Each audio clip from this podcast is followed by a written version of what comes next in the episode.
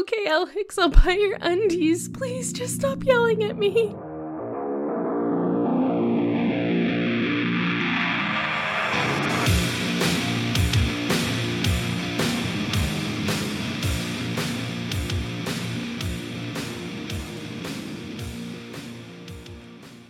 Hi everyone, Shannon from Cascadia Pod here, and today we are going to be doing another Black Tapes review. This is the review for Season three, Episode two. If you are just listening to the Black Tapes, I suggest going back to the very first episode and going from there for both the reviews and the Black Tapes themselves, of course. Let's go ahead and jump right into it. And I do want to say the episode is going to have a tiny different format for me. I'm going to give you a snippet of what happened and then give you my review instead of a big lowdown on everything that you've probably already heard, and then my review at the end. Let's get right into it. First, we start off back where we exactly left off in the last episode, where Alex is talking to Thomas Warren.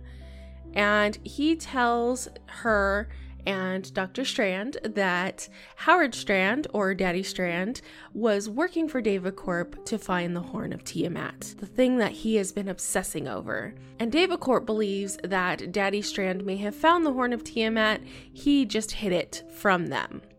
Talking to Warren definitely gave us something, but at the same time, it's just confirming something that they have been saying incessantly throughout the last few episodes, as well as we really didn't need to speak to Warren. He gave us this information, and then they end up at his office where we didn't get really anything additionally. It could have been as simple as, come to my office and I'll tell you everything. Then Alex and Strand could have rehashed it. I would have been fine with that. I just didn't find that there was really any gain from the actually talking to Warren clips instead of just saying this is what he said. It's definitely something that she's done before, and it could have saved the podcast itself a little bit of money on the voice actor. Next, what is an episode of The Black Tapes without a creepy call from Simon Reese?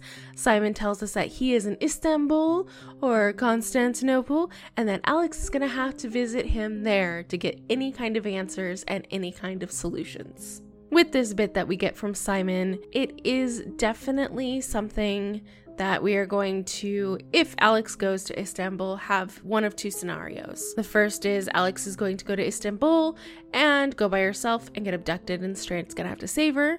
Or what I think is the more likely, if they do do a Turkey trip, is that her and Doctor Strand are gonna go together, and he is going to end up being at the epicenter of where they need him. And that's how they're going to get him the mantle of the dragon to do what they want him to. Now, we do also get a new person. And for me, introducing new people, especially when we're going towards the end of a season, or the end of a series, excuse me, could sort of backfire. People could get interested in this character. Well, why is she Strand's Uh, watcher, things like that, and that is Shannon Scarletti. We didn't get a lot from her other than she was Daddy Strand's watcher, which makes me definitely think of Coralie. She did seem a little weird and maybe sensitive to the supernatural. She could feed into the story. We could never see her again in classic Black Tapes fashion. We will have to wait and see. The biggest piece that we got from this episode was actually two parts with two different specialists. We learned about Pythagoreanism, and this is a religion that had been started by Pythagoras and sort of got out of hand. Pythagoras and his followers were made of two pieces, the inner circle and the outer circle.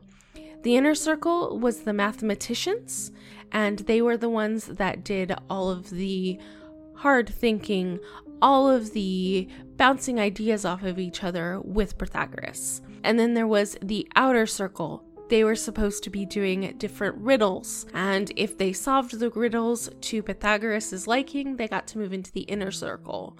Now the problem was there wasn't a lot of room for raises and promotion within this organization. With that, one of the nobles that was in the outer circle, Cylon, decided that he was going to revolt and take over. He ended up running Pythagoras out and taking over Pythagoreanism. With that, he decided to add a new symbol to it, our favorite, the upside down face. All that really wrapped everything in a bow.